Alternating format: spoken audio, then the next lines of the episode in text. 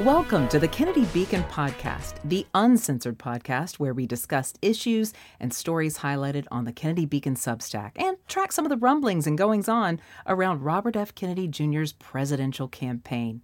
Hi, everyone. I'm Frances Scott, and I'm here with my co hosts, Niko House and Aaron Good. Hey, guys.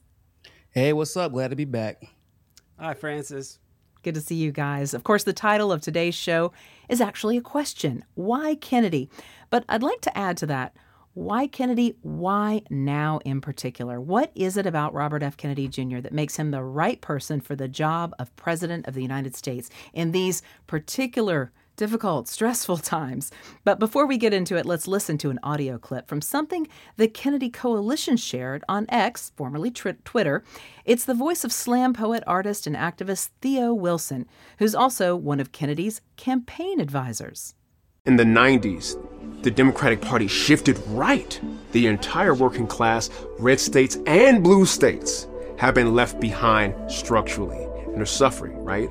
And so Republicans make promises to the working class and Democrats make promises to the working class.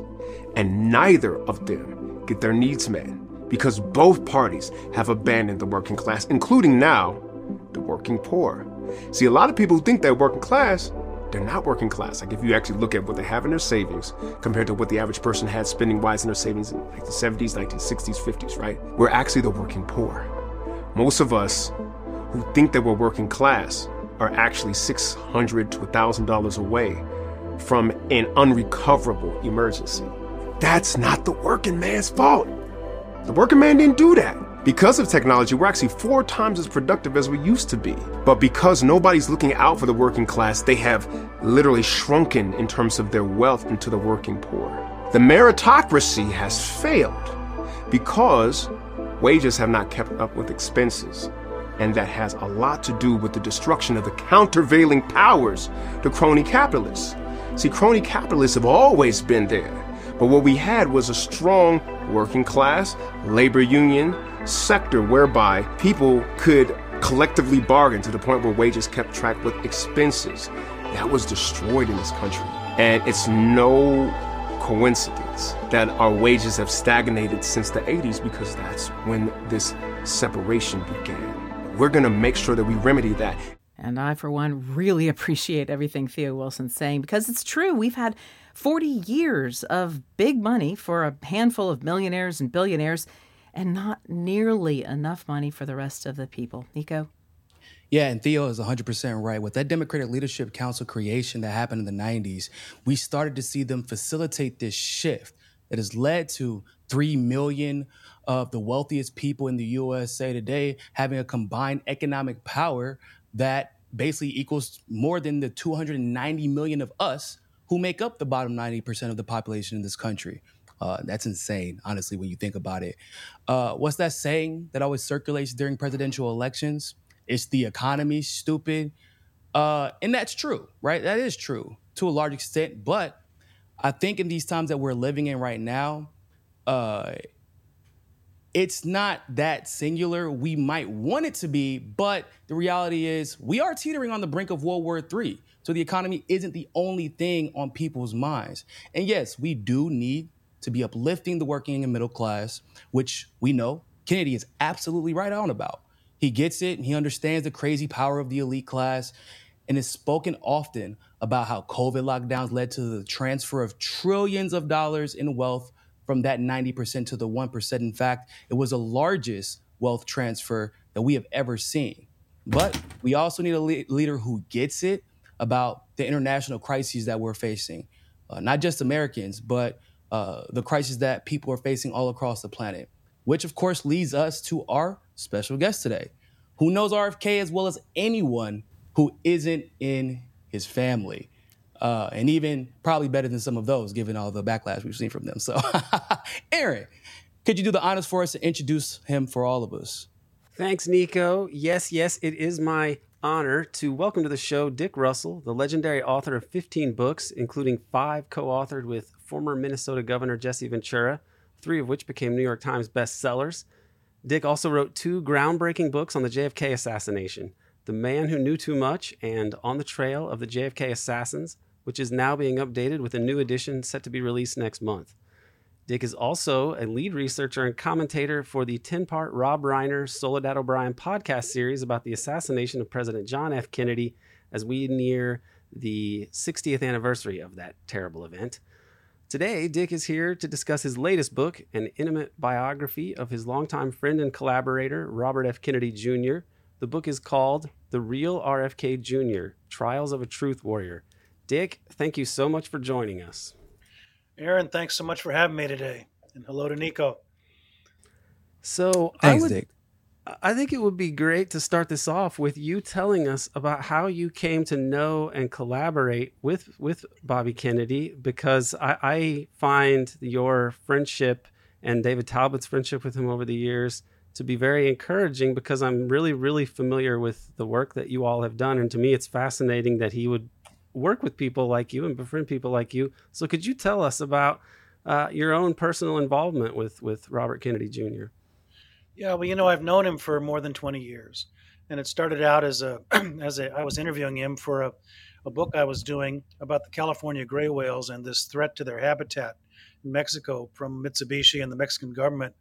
And uh, Bobby had been going down there as a, as a lawyer, staff lawyer for the Natural Resources Defense Council, and uh, fighting to stop this development and and uh, playing with these friendly whales. They're amazing animals that would come up to you in small boats in that lagoon.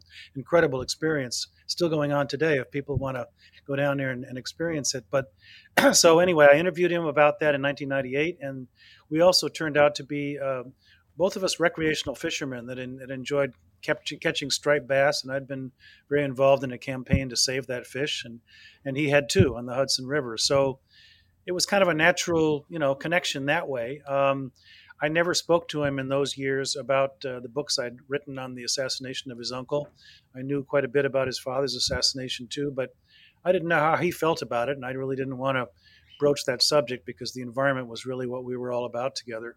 So that that's how it began, and uh, we worked on different projects through the years together, off and on. He wrote the introductions to a book I did on climate change, uh, two editions of that, a hardcover and then a paperback, a new introduction in recent years, and um, and then along came uh, 2020, uh, and actually last summer, summer of 2022, uh, was when I decided that there really needed to be a biography about him, and I can tell you why I came to that decision So, in a minute. question Bobby is obviously confronting a wide spectrum of powerful corporate actors. And judging from your experiences together, he's had a lot of legal battles um, with corporate actors, you know, in your case, mostly dealing with the environment. How do you feel like his legal battles then prepare him for what he's about to go up against?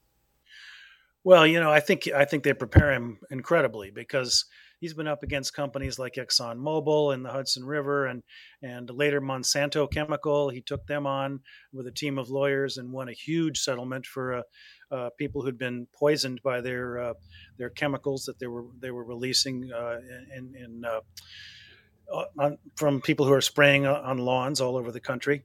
So you know he's fought these guys for a long time, and he's become aware of what's called agency capture. I mean, the fact that the EPA, the FDA, the CDC, the NIH have all been captured by the very industries that they're supposed to be regulating and, and protecting our, our public health.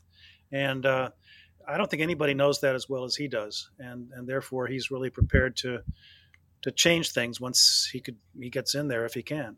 You know, that's how I learned about him, uh, investigating my own medical mystery and discovering that the majority of the money used at the FDA came from industry blew my mind, and that's that's how I ended up following and finding uh, Robert F. Kennedy Jr. and all of his work. And I think a lot of people don't realize, oh wait, he's he had something to do with the whole Monsanto thing. Like people just don't understand. He's been behind so many of these victories in the past, legal victories. But I want to I want to mention you've also written a lot about President John F. Kennedy. Of course, he gave his peace, speech in 1963, months before he died. Now, Robert F. Kennedy Jr. is making a, a peace theme, a central theme of his candidacy and his campaign. 60 years after JFK, why is it, Dick, that you think the U.S. needs a new Kennedy and his thoughts on foreign policy? Well, you, you know, he was a kid uh, during the Cuban Missile Crisis when basically his father and his uncle saved the world from nuclear Armageddon. and uh, we we wouldn't be sitting here talking today if that hadn't happened. So he experienced this firsthand, and uh, then later, you know, he watched as as his father um, came out against the Vietnam War in 1968 and joined the presidential race a few months before he was killed. Probably would have gone, gone on to become president of the United States. So you know he, he he experienced all this as a young man, and and so he's you know he's seeking to return our politics to where they were when his father and his uncle you know were in power and and he's come out very strongly to say we, we need peace in the Ukraine. We can't continue to just fund that war uh, to the extent that we have. We've got to, sit, to be able to talk to people. We've got to be able to sit down and talk to Vladimir Putin and and uh, whoever is is uh, that we need to, to to change to get this in, in the right direction. It's very interesting that you bring that up, Dick, because what a lot of people don't know is that um, JFK was willing to talk to Russia um, willing to talk to Cuba and Fidel Castro. And right now, we see a culture that has been established in politics, American politics anyway, where they basically shame you for trying to make peace with other powerful nations, especially superpowers. Do you see a lot of parallels uh, in in what I, I, guess in what RFK could do, uh, similar to to his uncle JFK in in today's world? Because, like you said, basically JFK help to avoid a nuclear Armageddon. And unfortunately, it seems like right now history is repeating itself, and RFK has a unique ability to influence that. Yeah, I, I really think he does. You know, he's because in his environmental fights too, what I write about quite a bit in the Real RFK Jr. is that he was willing to to reach out, you know, across the aisle, right? I mean, he worked a lot with with commercial fishermen, with farmers, with Republican businessmen, you know, to get things done. I mean, he, he never had a problem with that. He wasn't, you know, wedded to a particular party ideology. Uh, he was wedded to, you know, trying to, to protect the people from problems getting poisoned, basically, in a lot of cases. And and uh, so I think, you know, just as his as JFK reached out to Khrushchev in a secret exchange, by the way, of, of they had letters mm-hmm. going back and forth between them back in the early '60s. You know that they weren't telling the Joint Chiefs of Staff about because they knew that uh, they were opposed. They they they were just ready to to bomb Cuba and you know bomb mm-hmm. us all mm-hmm. back to the Stone Age. So, you know, he, Bobby grew up with this as as a as a really driving force in his life, just as as his father turned him on to uh, the plight of you know the poor people in Mississippi and and these dinner table conversations that they would have where the kids would take different sides of an issue and and learn about it that way. So that's never left him, you know. And and he's studied. The thing about him I, I so admire is that uh, he doesn't just talk off the cuff. You know, he loves science he studied science. He he got into uh, fighting for public health when you know most everybody, including the big media, uh, you know, thought he was crazy or you know he's just way out there on a limb. And and he's uh, the thing about I think a lot of people have come to realize about him is that he's he's an honest guy. You know, he may not always be right. He's willing to change his mind on things if uh, if he, he's shown that he's he's mistaken. But you know, he's he's going to say he's going to shoot shoot from not just from the hip, but I mean from an educated uh, uh, from edu- his education that he's he's trained himself to do um, with these issues. I think Aaron has a question for you. Then I have one more for you. I guess this could be more of a question about how democracy might inform foreign policy and how it can be kept from informing foreign policy. And uh, that's his uh, commitment to censorship and, uh, well, commitment to opposing censorship. So that would be his commitment to free speech. How do you see that as being sort of fundamental to John Kennedy, Robert Kennedy, and Robert Kennedy Jr.'s own ideas about how democracy ought to, to function? Yeah, I mean, I think he's very concerned that our democracy is not going to function very well any longer if censorship, like he's faced, uh, continues. And that's really the reason that I wrote the book was because you know I, I, looked around at what the New York Times and the you know the TV networks. I mean, they were blackballing him completely. So once he got into the whole public health arena, I mean, he he couldn't even write a an op-ed anymore, you know, or or a letter to the editor. They wouldn't allow him to do any of these things. He was he was censored then eventually by you know Instagram. They threw him off Instagram during the COVID crisis, and so yeah, he has spoken out against this and very strongly. And and uh, it's not it's, it's not just for himself. I mean, he's he's talking about this is a real danger uh, to democracy if we can't express different opinions from each other and then have a dialogue about them. Then we're we're really screwed. And uh, Yeah. you know, a lot of people seem to forget that um, candidates are human. And so, given how close you've been with him in the past, I would I would like for you to inform our audience of a time perhaps where one you've seen a more vulnerable side, an instance where you've seen a vulnerable side of RFK that kind of made you like, wow, this guy really really cares about this stuff more than what people may think. And then also another time where you kind of were in awe of the strength that he displayed uh, from like a human perspective. Yeah, well, I was able to spend a lot of time with him in the course of writing the biography. Um, we would sit down every you know week or two and and talk about things. And I think one of the I, I was really quite amazed one day and impressed that he he called me back into the room and sat me down and he said, uh, you know, I really there's something I really I got to talk about, and that's that's how he overcame uh, what he went through after his father's death. He was like 14 years old, 15 years old. I mean, he was a he was a you can imagine what that would have been like and he he took off for a while. I mean one summer and i write about this in the book he, he went out to the west coast and rode freight trains and lived with hobos you know and Wow. and he went to latin america and he lived with the most impoverished people there. And this is these were ch- choices that he made that were actually the making of him in a lot of ways. At the same time he was a very troubled guy.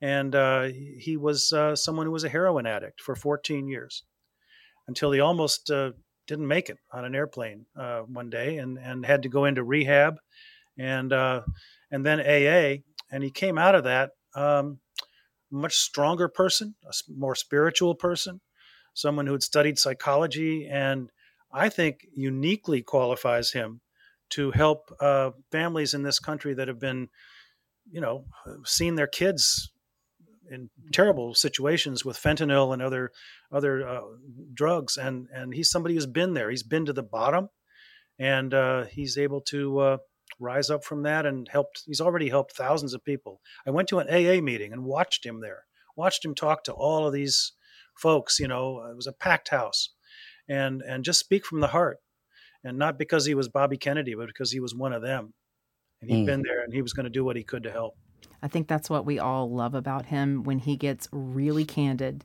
and really frank and really vulnerable and authentic. And you know you can't script those sort of things if sorts of things if you haven't lived through them.